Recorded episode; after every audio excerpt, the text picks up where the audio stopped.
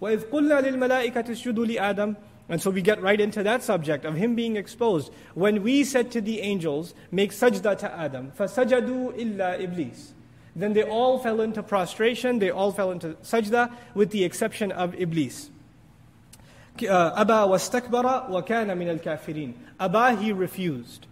Arabic language is very sensitive in translation. You know, there's rafada, there's aba, they both mean refuse. And actually, if you use aba with illa, it becomes the opposite meaning.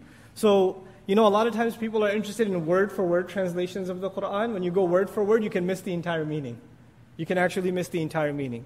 Aba actually gets used when you refuse the command of someone who has authority over you.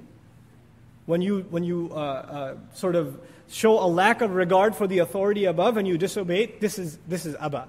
So he shows lack of authority to Allah Azza wa Rafada is also gets translated refuse. But rafada could be between you and me. I ask you to do something, you refuse.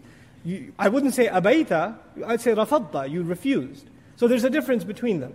It illustrates that he refused the higher authority above him. Aba. Wastakbara. Istikbar is translated and he sought, or he was arrogant. Which may be a legitimate translation, but istikbar from istif'al literally means to seek greatness to seek greatness. And in this word, Allah has given us a real insight into the psyche of Iblis. One, he refused Allah's commandment, which is his major crime. The second is the motive behind that crime. What is it that leads him to that crime? He wants greatness for himself. Why should sajda be done to him? I've been working all this time for the promotion. Well, how does he get it without any experience? How does he get this position? So he refuses out of this position of, of, of him seeking this great position. My teacher, Dr. Abdul Sami, said something very subtle about this ayah. And something really scary. I thought it was, it was actually terrifying. He said, What position has Allah given Adam alayhi salam? Allah has told us, Inni ja'ilun fil ardi khalifa. The greatest honor given to the human being is the fact that he gets to be Allah's slave, service to Allah Azza wa It's not a position of power, it's a position of weakness. Even though it's honor in it, the honor comes from us acknowledging our weakness before Allah Azza wa It's a religious position. It doesn't get you treasures or, you know, ranks, etc., etc. It's, it's a position essentially of servitude to Allah Azza wa That's what the position is. And you could argue it's a religious position. And Iblis is vying even for that. In other words, what we have to understand is arrogance and seeking power doesn't just happen when you're trying to be the CEO of the company or trying to win the elections and, and rule a nation and things like that. Arrogance and power struggles can even happen within the religious sphere. Even people of religion, people of knowledge and religion, can vie against each other to have religious authority. There can be arrogance even in the desire to lead prayer or the desire to be the imam or be the great the, be known as the greatest scholar among everybody else. And may allah protect us and our scholars from this kind of fitna. Because the nation before us was riddled with this fitna. They used their religious rank as and, and they were vying for religious position and that was the manifestation of their arrogance. It wasn't just worldly acquisitions. And so aba wastakbara wa kana min al-kafirin and he had been kana min al-kafirin he had been from those who had kufr. In other words, Allah is acknowledging He knew of that potential kufr inside him all along. Kana min al kafirin.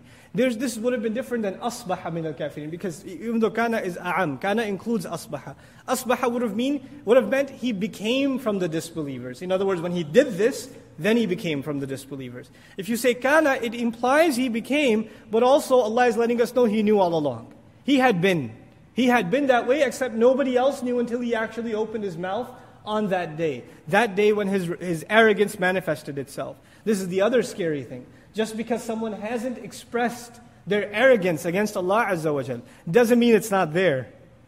It just came out that day, out in the open, and Allah exposed him, but the, the, the disease was already there. If there was no disease, the symptom would never have manifested.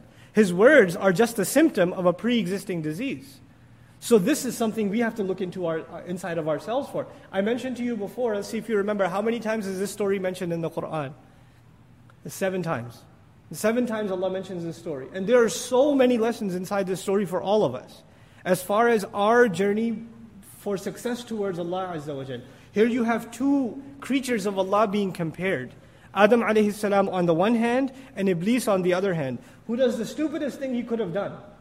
He, he tries to outsmart Allah Azza wa Jal. Here in this surah, it's not mentioned explicitly. Later on, we'll find it.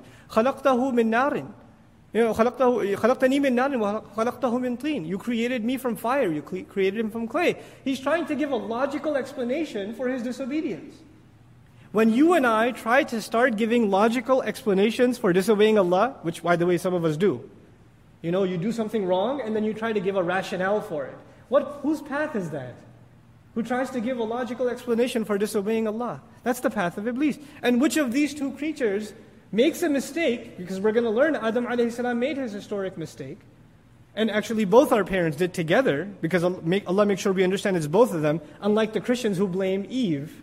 And actually, they, they, from it, they get the English word evil, according to some liter- literaries, because they think the root of all evil is she, you know. Unlike that, we find فَأَزَلَّهُمَا you know, we'll read this today too. Shaitan caused both of them to slip. In other words, Allah didn't put the blame on one, He put it on both together. So we don't separate her out and, and single her, her out in this matter. Anyhow,